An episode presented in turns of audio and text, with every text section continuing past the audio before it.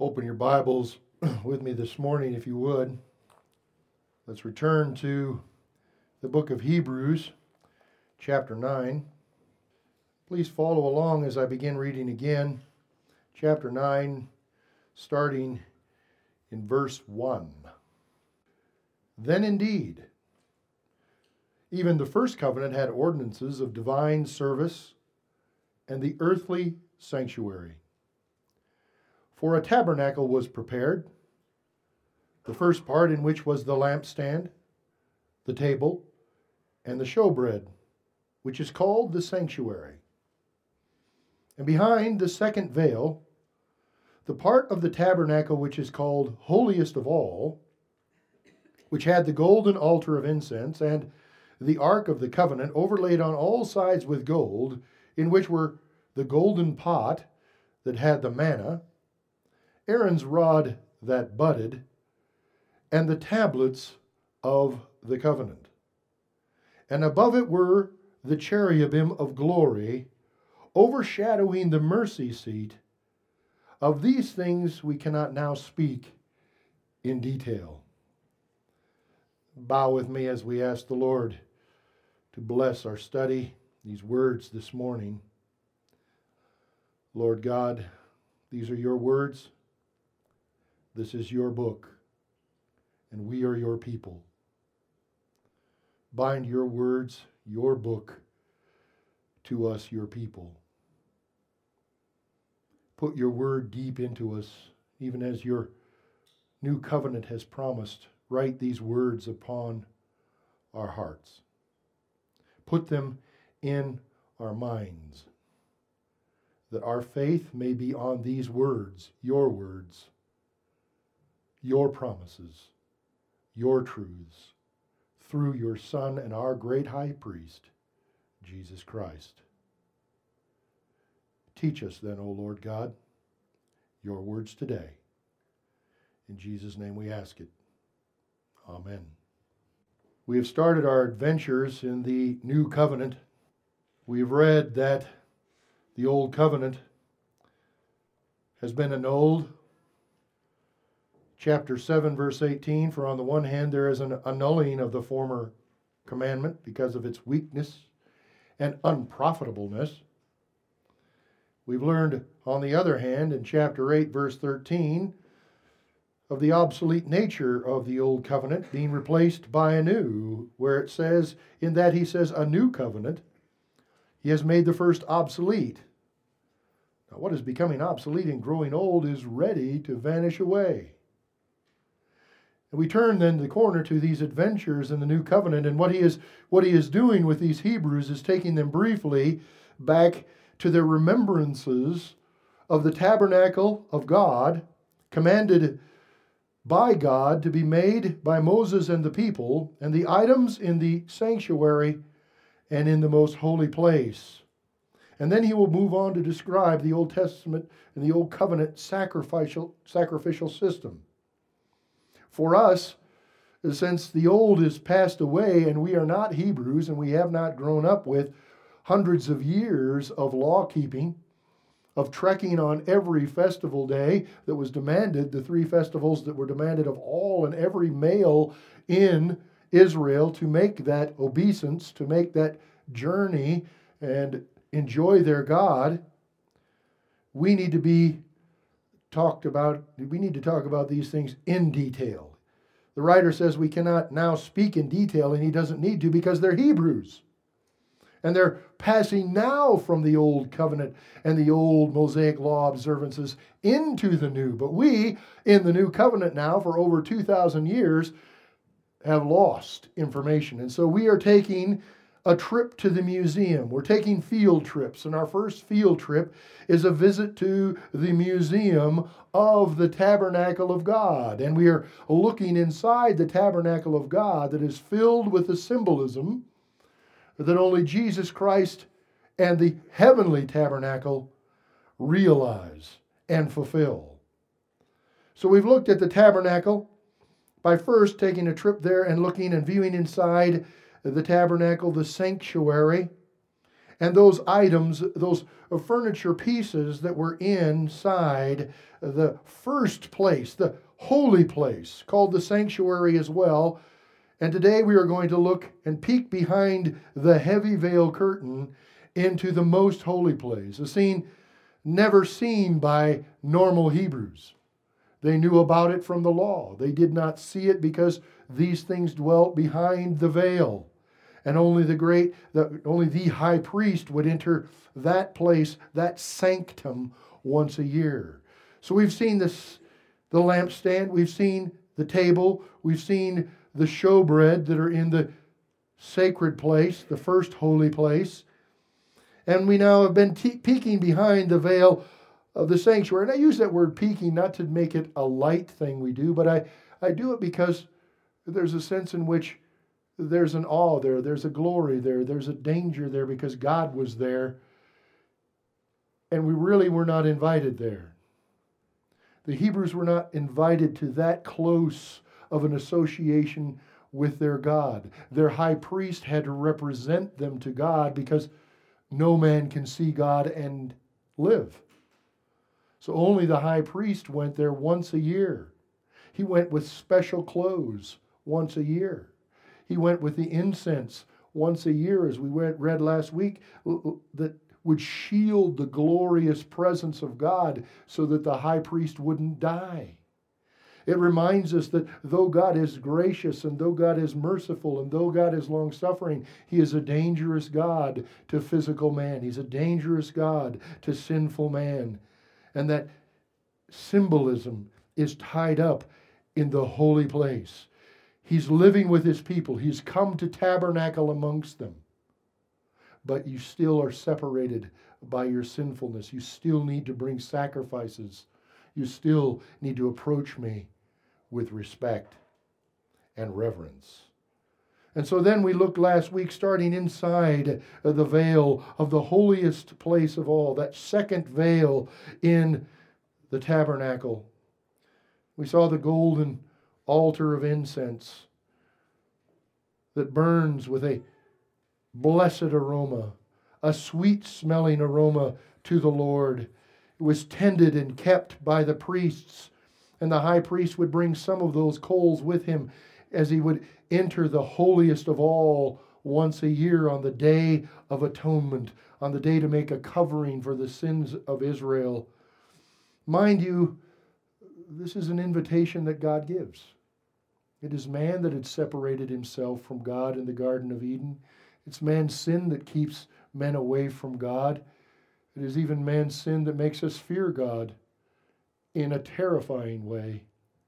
But it is God who has continually been coming after man. From the Garden of Eden, God went and found Adam and Eve as they were hiding in their sin.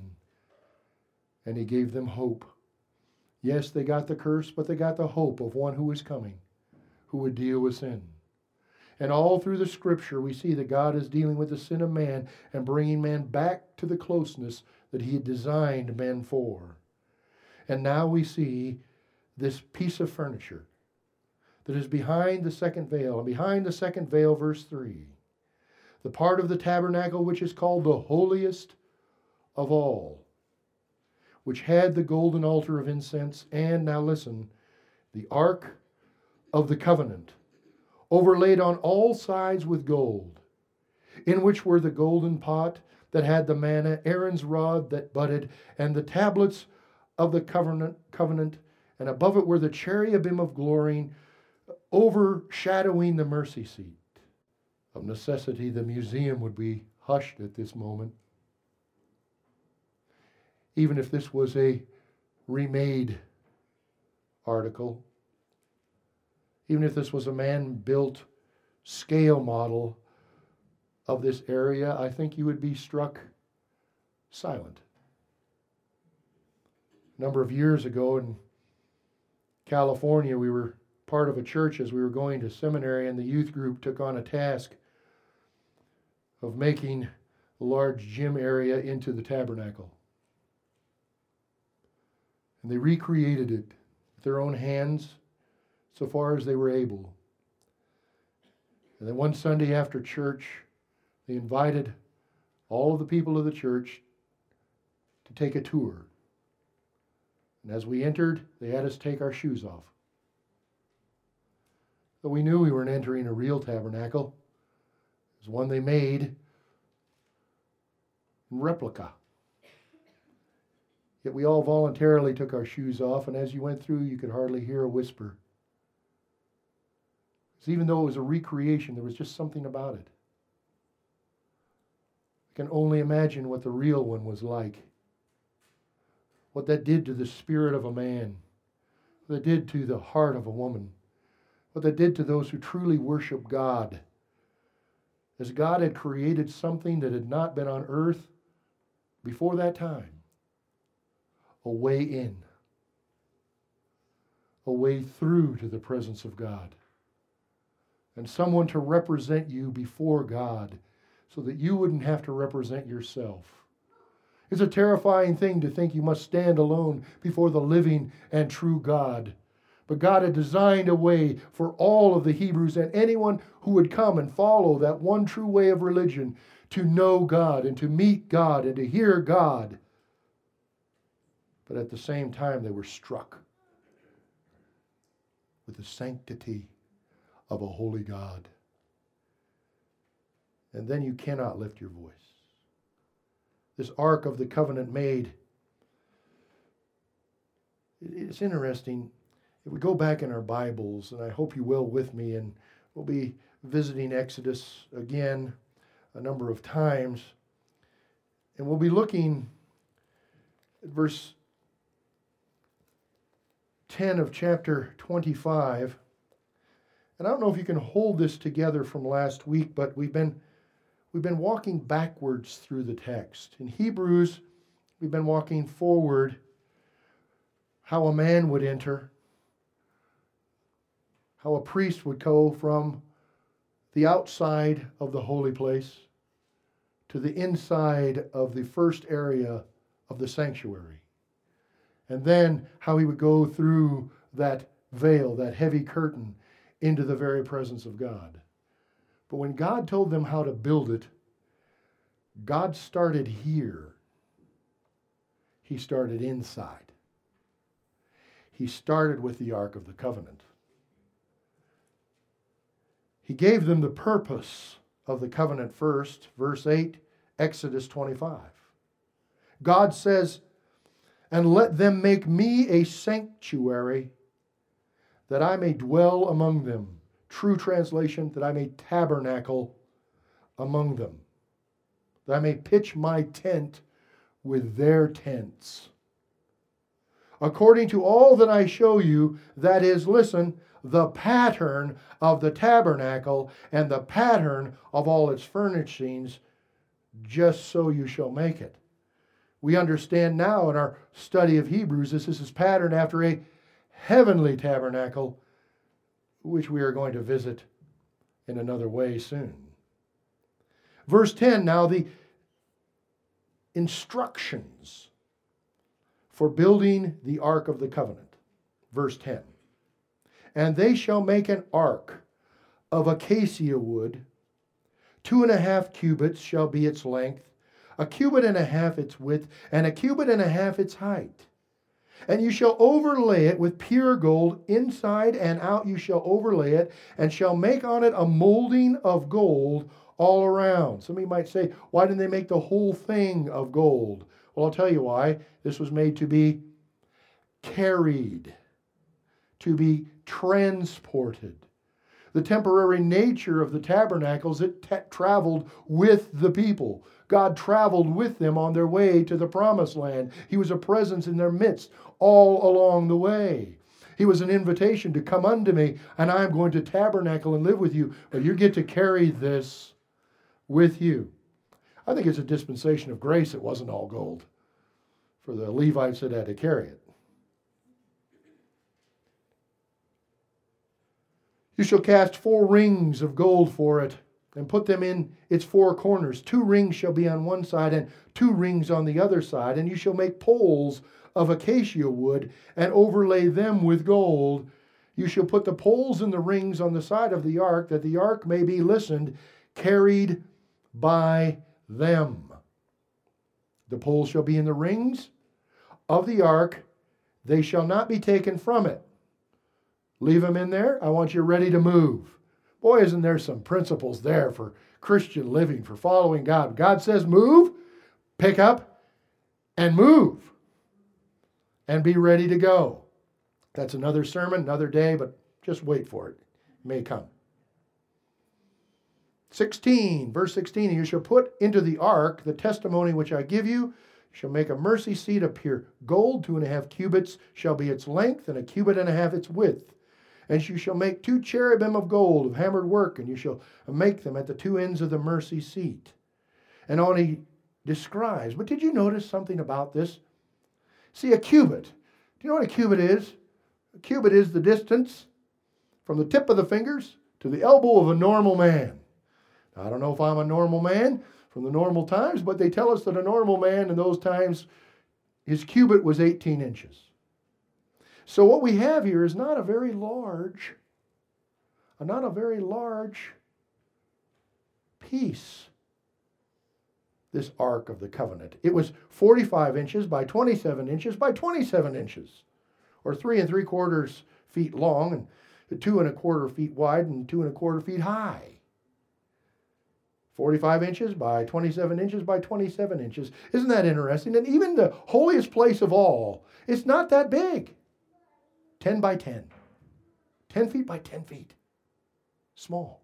It's not meant for a crowd. One high priest once a year and God's presence. You know, isn't it interesting to compare this to the way men build temples to idols? Isn't it different? The God, very God, who created the heavens and the earth, when he commands them to build him a tabernacle and make him a place for his own presence to be, 10 feet by 10 feet only, and the place where he will appear, not even three feet.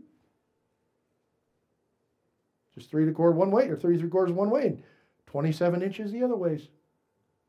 Tiny box of gold. When men build it, they build like the Parthenon over Greece, and you see that mighty temple that still stands in ruins, and people still make pilgrimage all the way there to see and go, oh, wow, what a place.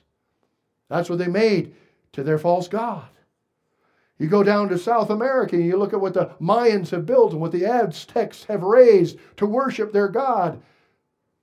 These mighty giant edifices. You go to Egypt and you see these men who supposedly became gods and they built themselves the pyramids. And God makes a tent. God makes a tabernacle, a tent with a, in a tent covered by veils, and he's going to appear in a little box.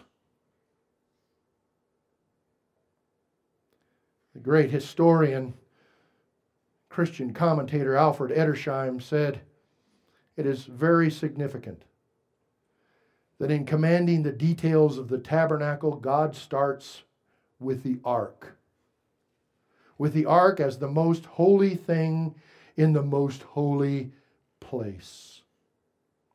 Then, similarly, those about the table of the showbread and the golden candlestick not only as belonging to the furniture of the holy place, but because spiritually the truths which they symbolized, life and light in the Lord, were the outcome of God's presence between the cherubim. What did they have? They had life, they had light they had God.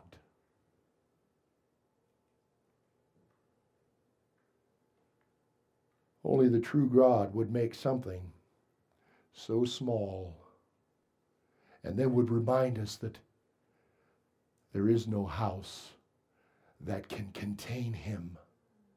And that when you look at creation, even that doesn't contain him. He made it. It is not him. It reflects his glory, but it does not define him completely. The heavens declare the glories of God, and the firmament shows his handiwork. But God sent his Son to tabernacle amongst us. that those who couldn't see him then would. So we are on a history lesson. We are being given a trip to the museum of the tabernacle of God, and we've now seen this beautiful golden box. And he starts inside. In Hebrews, he says the golden pot with the manna is inside. The history lesson is this. The history lesson of the Ark of the Covenant to the people of Israel and to us today is this it is remember me. Remember me. Why the manna inside? There is a history lesson there. As soon as you say manna, you have to say, What's that?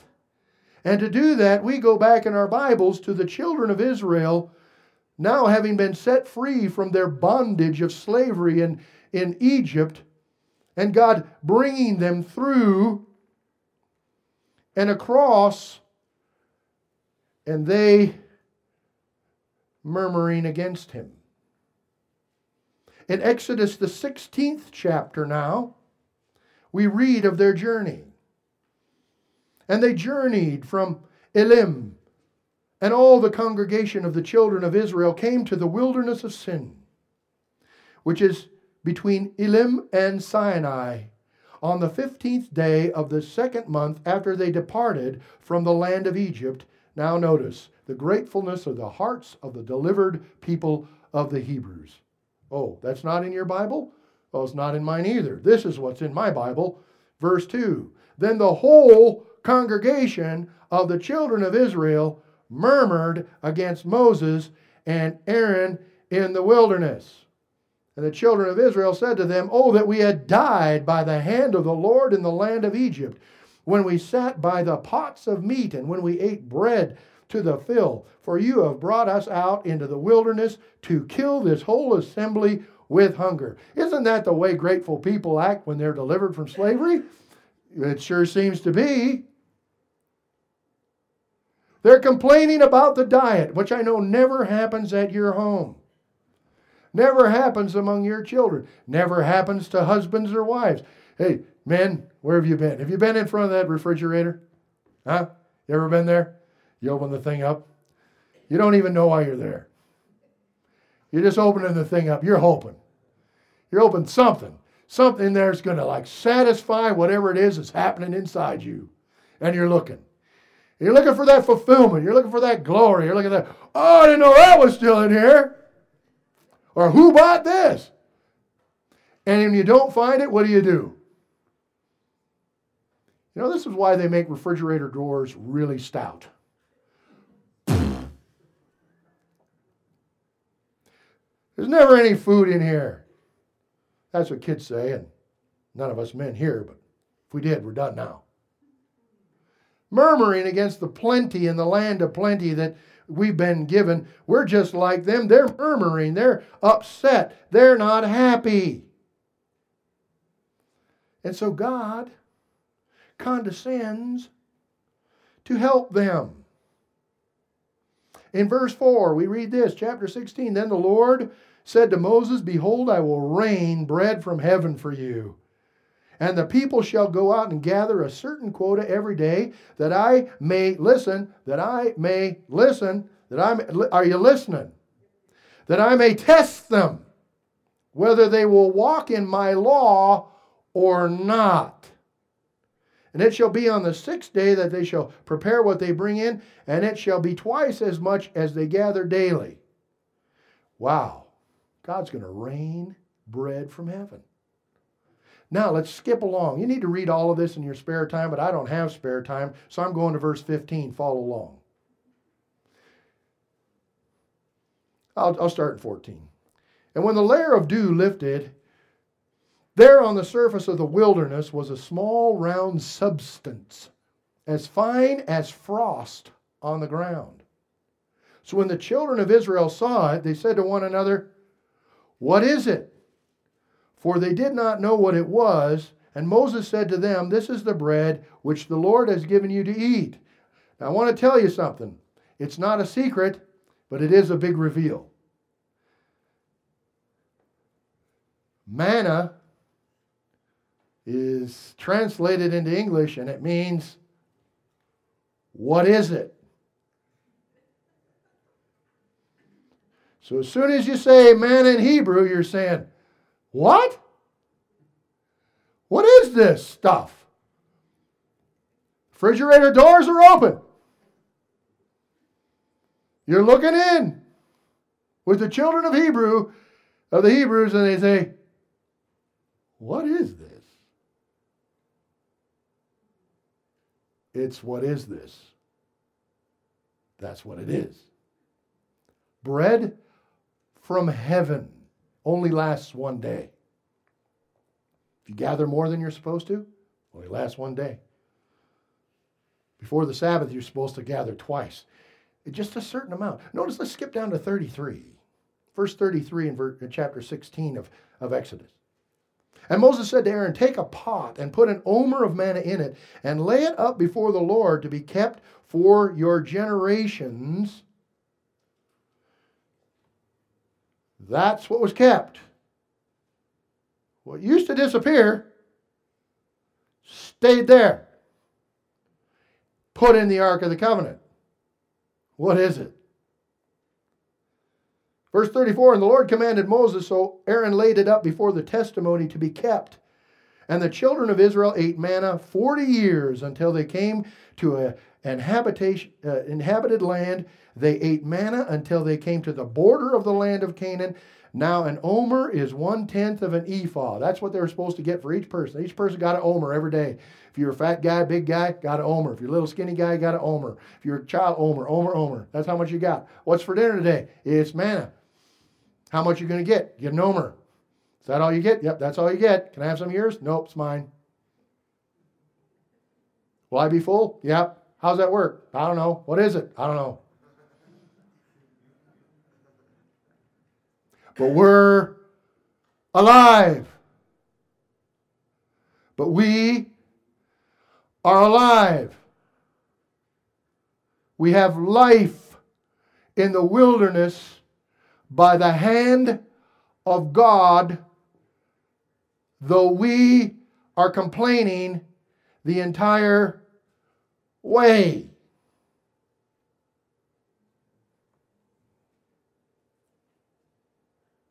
And murmuring against the Lord. Why is this in the ark? To remember me when you murmured when you complained, when you stood at the refrigerator and said, What in the world is this? I'm a man. A man can't live on this. I think that's where they got those wafers for communion. I'm, I do not know. I'm just, I'm just, I'm just spitballing here. What are those things? That's why we use unleavened bread, so you kind of know what is it that was inside to remind them of God's provision. Remember God's provision, His undeserved grace of provision. While you complained, God provided. They didn't deserve it, God gave it.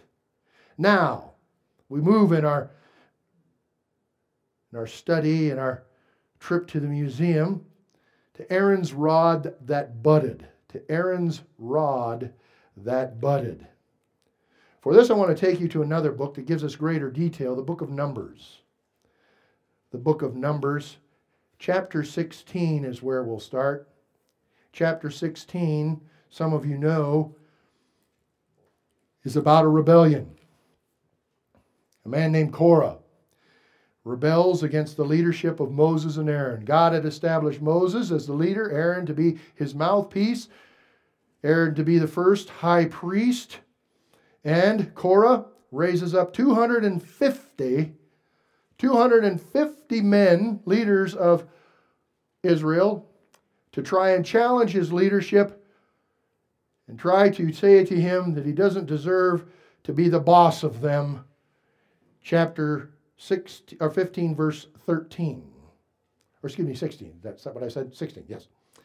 It is a small thing, they say to Moses and Aaron, that you have brought us up out of the land flowing with milk and honey. Remember, that's what God's promise was to them. You're going to get a land of milk and honey. And they say, Yeah, well, where we came from was a land of milk and honey. So this is just full of sarcasm. Brought us up out of a land flowing with milk and honey to kill us in the wilderness. Notice the theme that you should keep acting like a prince over us. Why'd they use that term? Because Moses had become the son of the daughter of Pharaoh, and he was a prince of Egypt. Who are you, you prince of Egypt, bringing us out here to a land of milk and honey? Yeah, we were in a land of milk and honey. We're done with you. Moreover, you have not brought us into a land flowing with milk and honey, nor given us an inheritance of fields and vineyards. Will you put out the eyes of these men? We will not come up. Go ahead and command us. Well, God commands all these guys to make themselves some incense containers, some censers, they're called, and to bring them. And God would show who he accepts. And Aaron brought his, and they all brought theirs, and theirs weren't accepted. Aaron's was. Long story short, God said to the children of Israel, This is a rebellion. Get yourself away from these rebels. And so the entire congregation of all the Israelites moved away from them and their tents and their families and their livestock. And God opened up the earth and swallowed them. I wonder if it's a dangerous thing to challenge God's leadership of Moses and Aaron. That happens, they're all swallowed up, and you would think, rebellion over, baby. God wins.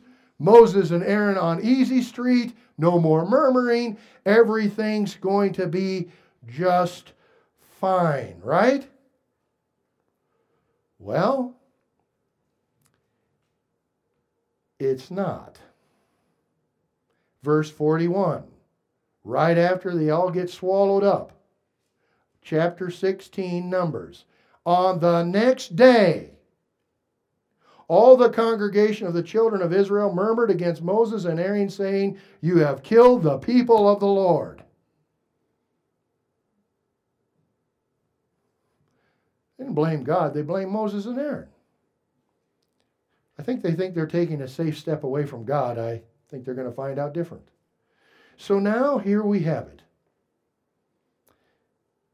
Now it happened when the congregation had gathered against Moses and Aaron that they turned toward the tabernacle of meeting, and suddenly the cloud covered it, and the glory of the Lord appeared. Then Moses and Aaron came before the tabernacle of meeting, and the Lord spoke to Moses, saying, Get away from among this congregation, that I may consume them in a moment. And they, Moses and Aaron, fell on their faces. So Moses said to Aaron, Take a censer and put fire in it from the altar. Put incense on it and take it quickly to the congregation and make atonement for them. For wrath has gone out from the Lord. The plague has begun. Then Aaron took it as Moses commanded and ran into the midst of the congregation. And already the plague had begun among the people. So he put the incense and made atonement for the people. And he stood between the dead and the living. What are we remembering? Remembering rebellion. What are we remembering? We're remembering a representative who went between the rebellion of man and the wrath of God to make atonement for the people. And he stood before the dead and the living, so the plague stopped. Now, those who had died in the plague, listen to me, were 14,700, besides those who died in Korah's incident so Aaron returned to Moses at the door of the tabernacle of meeting after the plague. And the Lord spoke to Moses, chapter 17, verse 1 Speak to the children of Israel and get from them a rod from each father's house, all their leaders according to their families' houses, 12 rods, each man write his name on the rod. And as the Bible tells us, they were supposed to offer them up before the Lord. And the one which budded, the rod that had no buds on it, like a staff, made as a walking stick. The one that would bud was the one that God accepted.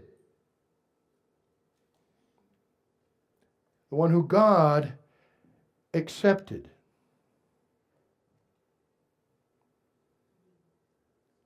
And what happened?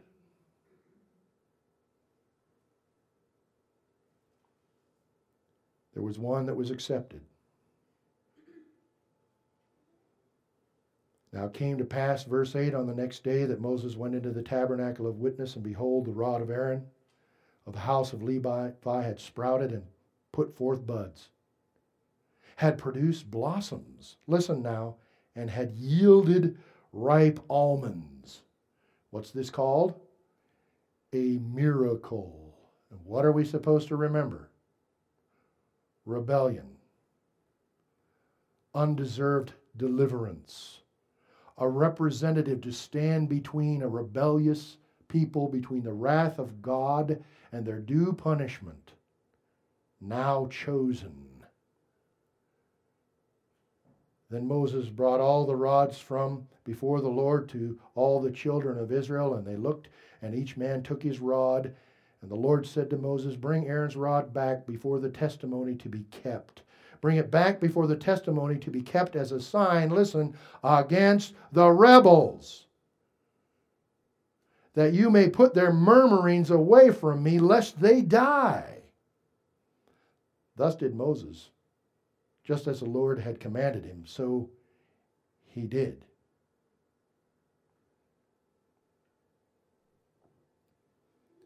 The fear of the Lord fell upon the people. The fear of the Lord fell upon the people. But they had someone to stand before them. Chapter 18, verse 1 Then the Lord said to Aaron, You and your sons and your father's house with you shall bear the iniquity related to the sanctuary, and you and your sons with you shall bear the iniquity associated with your priesthood. I'm putting it on you. I'm putting it on you, sons of Aaron. I'm putting it on you, tribe of Levi, priests to bear the iniquity of the people and to bear your own before the Lord. You will bear this terror. You will bear this weight. You will be the intermediary. You shall see me. Remember God's power in judgment. Remember God's power in judgment, but remember, remember God chooses who leads and chooses you to follow. Reverence is important in our relationship with God, even now. We may not go without a great high priest. We need Jesus. Even in Matthew, we read chapter 10, verse 20, 28, and do not fear those who kill the body, says Jesus, but cannot kill the soul but rather fear him who is able to destroy both body and soul in hell. It's quiet in the most holy place. And the articles inside the Ark of the Covenant demand it. And now the tablets of the covenant our text said also that the tablets of the covenant were inside. Those things which God wrote and gave to Moses, that Moses brought off the mountain, those would be the law of Moses, the testimony of God Himself, the truth of God, the way to come close to God, the way to relate to God, the way to live with God in your midst. Why were there all those laws? God was saying, This is how you live with me, a holy God in your midst. There is a way in which you approach a holy God, and this is the way. A way unto God through His Word as well. Remember, the lesson of history is remember God's promises. Remember God's promises. Those tablets of the covenant. In Exodus 25, again, Look at verse 16. We've touched on it, but here it is again. And you shall put into the ark the testimony which I will give you. Isn't that interesting the way God talks about his word? See, also the ark of the covenant is also called the ark of the testimony, interchangeable words. It is the place where what God said is kept. The word of God, the precious deliverance from God of his own testimony. If anyone testifies truth, it's God. All men are liars. And God says, I am not a man that I should lie. And God has given an indelible truth that he passed to Moses that's kept in the Ark of the Covenant in the most holy place. The promises of God are kept there. Even in verse 21 of Exodus 16, and you shall put the mercy seat on top of the ark, and in the ark you shall put the testimony that I will give you. Later, every single priest was commanded to take of that testimony and make his own copy so that he would know the law of God. And so all the children of Israel would know the law of God. Verse 22, Exodus 16, and there I will meet with you, and I will speak with you from above the mercy seat, from between the two cherubim, which are on the ark of the testimony, of all these things which I give you in commandment to the children of Israel. Here you have the word of God. Did you know that the ark is a representative, it is a symbol of a God who promises and keeps his promises. The Ark of the Covenant is from a promising God who keeps his promises. Even the Ten Commandments that are part of the law of Moses remind us of God's promises. God had said that you shall be my people. And in Exodus 22, we read the Ten Commandments begin this way You shall have no other gods before me. Why no other gods? Because there aren't any other. I am the one God, he says, and there are no gods besides me. Worship me. I am the one. Remember, I'm the one who promised you, I am the true God. You shall have no gods before me. And even the very presence of God, the ark is the covenant of God and the presence of God who speaks to you, his people, and tells you with every remembrance, I shall be your God. And so you cannot approach God without approaching His Word. So many people say that, even in our day. You know, oh, yes, I have a relationship with God. I know God. I talk to him every day, people tell me. I say, Well, are you a follower of the Lord Jesus Christ? Oh, no. Oh, no. I find my own way to God, they tell me. And I think they're very genuine in that. I used to be one of those people. There's people who think, well, you know, you can just worship God because you, you're a spiritual person and you feel spiritual, so you can spiritually say and think what you want about God. And God is even saying here, through hundreds of years of testimony, here is my word, here is my presence, here is the way into my presence. You come through these priests, and when you come, you come according to this word. If you come any other way, you will die. This is all preparatory for the one way to God through his Son, Jesus Christ. Jesus said, I am the way, I am the truth, and I am the life. No one comes to the Father except how? But by me.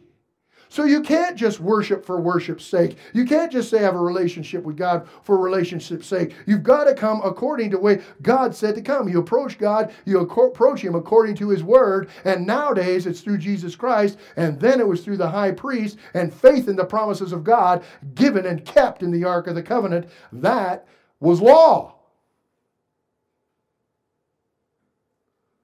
Even a couple of priests who tried to bring a different recipe for the incense into the presence of God.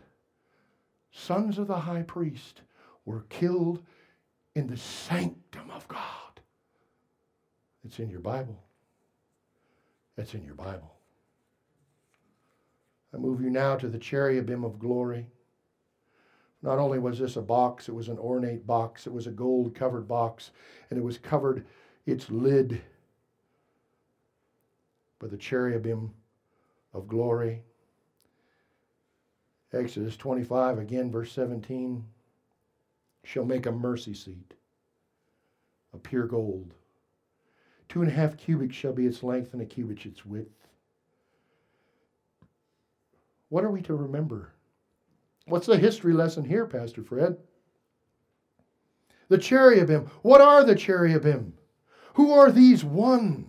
Does anyone remember the first cherubim ever mentioned, ever sent on a duty in the Bible? If you turn in your Bibles to the book of Genesis, you find the first mention. You find in Genesis 3.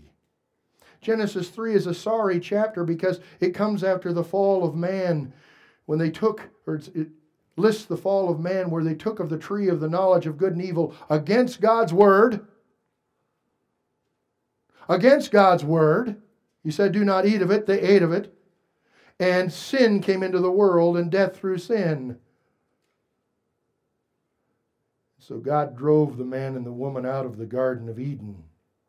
And the Bible tells us this, chapter 3, verse 24. So he drove out the man and he placed, listen, cherubim at the east of the Garden of Eden and a flaming sword which turned every way to guard the way to the tree of life. That's actually protective. That's protective. If they would have eaten of the tree of life, they would have been forever, forever stuck in sin. A cherubim was sent to do the duty. What's another place we have? Well, I turn you to that to one of the prophets, to the prophet Ezekiel. The book of Ezekiel, we find the rebellious people of Israel again after many hundreds of years and many kings who refused to follow God, and they've been cast out of the land. The Babylonians have taken them into captivity, and this prophet of Israel prophesies to them, and he sees a vision. Chapter 1 of Ezekiel. Verse 4 And I looked, and behold, a, a, whirlwind was coming out of the north. A great cloud was raging with raging fire, engulfing itself, and brightness was all around it, radiating out of its midst like the color of amber out of the midst of the fire. And also within it came the likeness of four living creatures, and this was their appearance. They had the appearance of a man. Each one had four faces, and each one had four wings. Their legs were straight, and the soles of their feet were like the soles of calves' feet.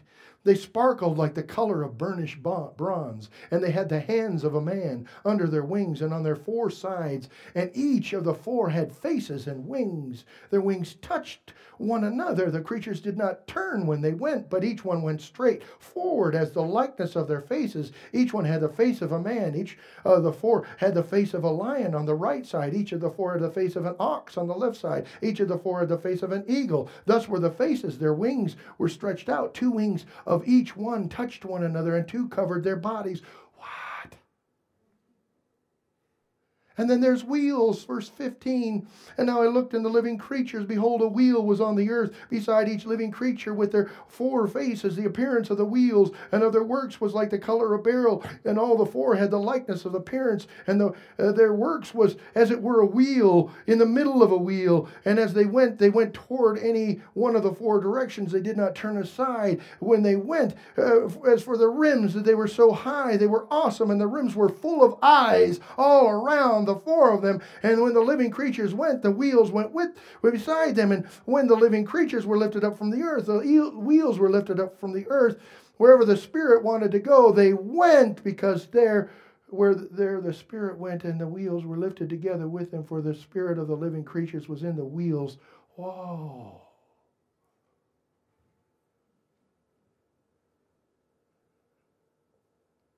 why did god show ezekiel that because the children of Israel were in punishment. And their punishment has caused God to be just. When man fell in the garden, a just and merciful God put a cherubim to protect them from going back into the Garden of Eden and dying eternally. So the hope of eternal life that he had promised would come about.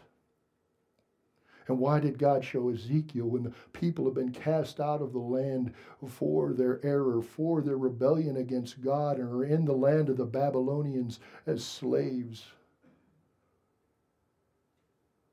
So they can remember that God's in control. The power of God has not been diminished by the sin of God's people. And even the very presence of God is still being protected in reality, in likeness of what was protecting the mercy seat and the glory of God, symbolically and even literally to a degree, in the most holy place. These were to be made of pure gold, beautiful swooping wings that covered the mercy seat, the protectors of what is precious, but they were also a reminder that he who sits here is dangerous. He who sits here is glorious, and man cannot stand in the way of this glory, this glory of God. It's too much for you. And there's three ways you can pr- protect.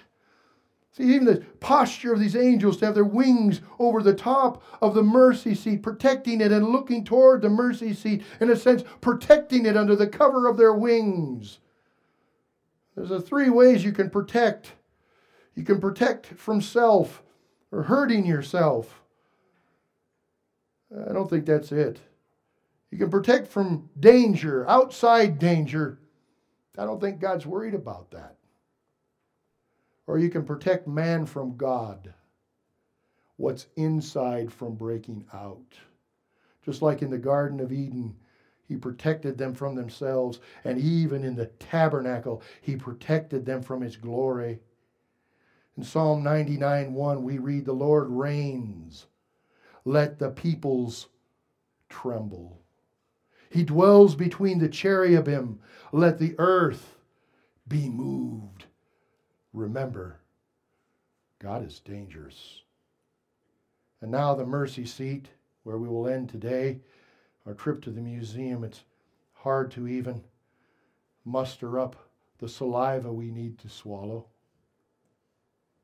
The sanctity, the enormity of what we're seeing and what we've been saying, the awesomeness of God, and yet in us burns a desire to be close. In us, we know we need to do some kind of business with this God. We know that He is there. We know that He has promised. What will we do? How shall we get through? Well, we remember. We remember why there is this lid. And we remember the name that God gave to this lid Himself Exodus 25, 22. And there I will meet with you. God designed a place for man to come to him.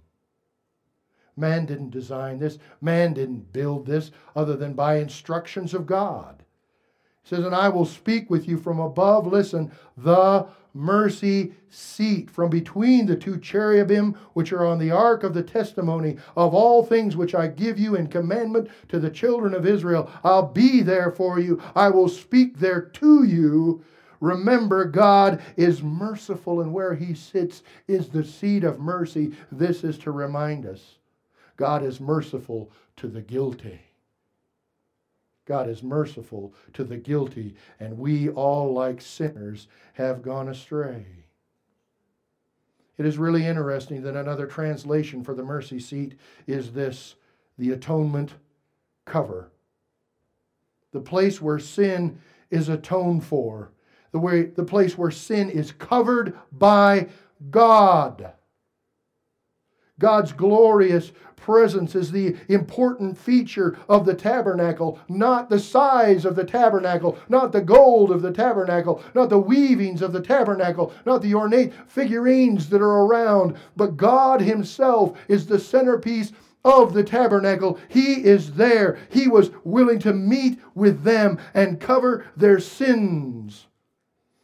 The temples of the idols are empty from the Parthenons to the Mayan temples to the pyramids. They're empty and full of dead men who worship falsely. But this God is alive, and yet this God has changed things, and He is changing it so that man might come nearer than ever before. Because through the breaking of the covenant of Moses, Something happened that is recorded in this book, and it's a terrible thing that happened. One of the saddest things that ever happened on the face of the earth is that two of people who'd been given the very presence of God, whom God said, Come and meet with me, and who God said, Live with me and keep my ways, and even one year out of seven, you will have off, you will have free to worship me and to celebrate me and to enjoy this land of milk and honey. You will have my rest, you will be my people, you will know my presence, and they didn't do it. But God isn't done, though it seems. These cherubim are also symbolic of the presence of God. They're called presence angels. And Ezekiel also has a vision. He has a vision of rampant idolatry in the land of Israel, even after he and so many others like Daniel were taken into captivity in Babylon, you would think they would change, just like we thought they would change after their murmurings in the desert. But they didn't. And so God gives Ezekiel a vision. Ezekiel 10. And I looked, in there in the firmament that was above the head of the cherubim. There appeared something like a sapphire stone having the appearance of the likeness of a throne. He's been in the temple. He's been seeing how people are worshiping falsely in the temple of God, and now this vision is given to him of the temple. And verse 2 And he spoke to the man clothed with linen and said, Go in among the wheels under the cherub. Fill your hands with coals of fire from among the cherubim and scatter them over the city. And he went in as I watched. Now the cherubim were standing on the south side of the temple when the man went in, and the cloud filled the inner court. Then the glory of the Lord, listen, went up from the cherubim and paused over the threshold of the temple and the house was filled with the cloud, and the court was full of the brightness of the Lord's glory. The glory of God had come down to man and dwelt among them, and man had rebelled against God and refused to come to him and went to the idols of the world. And now Ezekiel sees these cherubim of glory and the very glory of God, and it is moved from the inner sanctum. It has come away and apart from the Holy of Holies, and it is now on the threshold, the door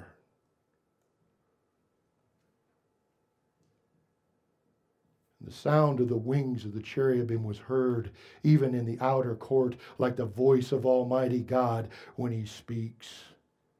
Now it happened when he commanded the man clothed in linen, saying, Take fire from among the wheels, from among the cherubim. And he went in and stood beside the wheels. And the cherub stretched out his hand from among the cherubim up to the fire that was among the cherubim, and took some of it and put it in the hands of the man clothed with linen who took it and went out. The cherubim appeared to have the form of a man's hand under their wings. The very coals from the altar, the sacred sacrifices taken away.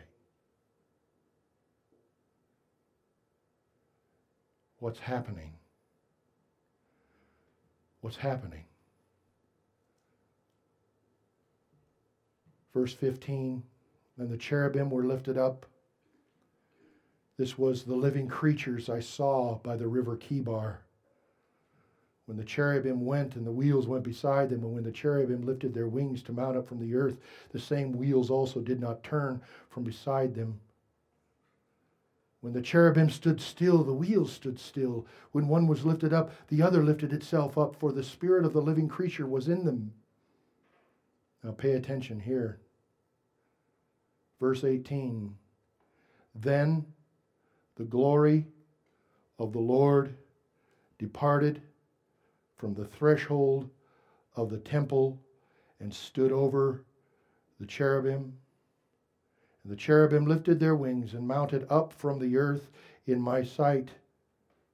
When they went out, the wheels were beside them, and they stood at the door of the east gate of the Lord's house, and the glory of the Lord, of the God of Israel, was above them. The glory of God that once came so graciously, so gloriously, so resplendently to the people of Israel is leaving. Ezekiel looks up, as it were, and the glory of God moves away from man. The glory departed. After the Babylonian capture of Israel, there's no historical record of the Ark of the Covenant ever again. When they built the new temple under Ezra, there was no ark to return. When Herod rebuilt and made the mighty temple that Jesus pointed to and said, Not one stone of this temple will stand, but they'll all be cast down. He knew, every high priest knew, that in the most holy place there was no presence of God above the cherubim on the mercy seat because the ark was gone. Where now for mercy, O Israel? Where now for the word of God, O ye chosen ones? Where now is the hope that was lost? Where do we go for such a thing? Hebrews says now, this is the main point of the things we are saying.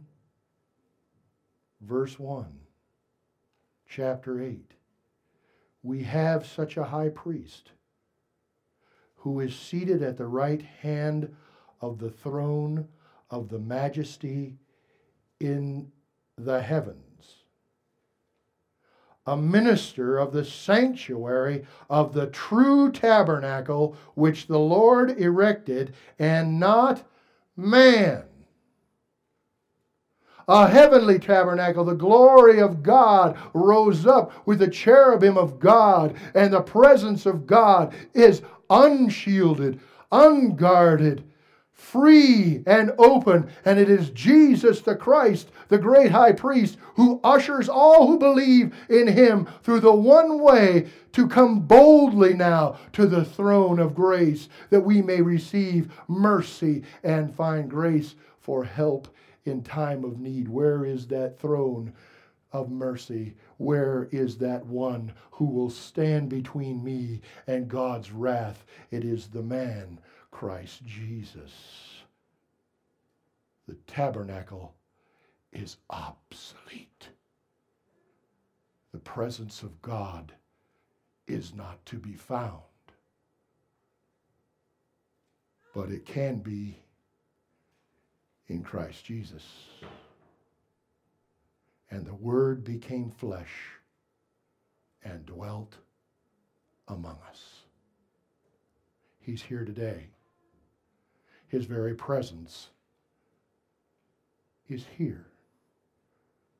Believe on the Lord Jesus Christ, who is your sacrifice for your sins. He placated God in his wrath. He took God's wrath on himself for you. You believe in him and you will be saved and you will see the glory of God in heaven. Let's pray.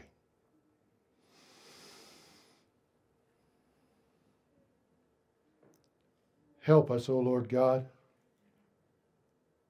to seek you in your presence above all things. Let us not go back to the tabernacle of your past but let us look forward to your heavenly tabernacle where Jesus, our Christ, our great high priest, ministers on our behalf before you in your glorious splendor. May we seek first the kingdom of God and His righteousness. May we look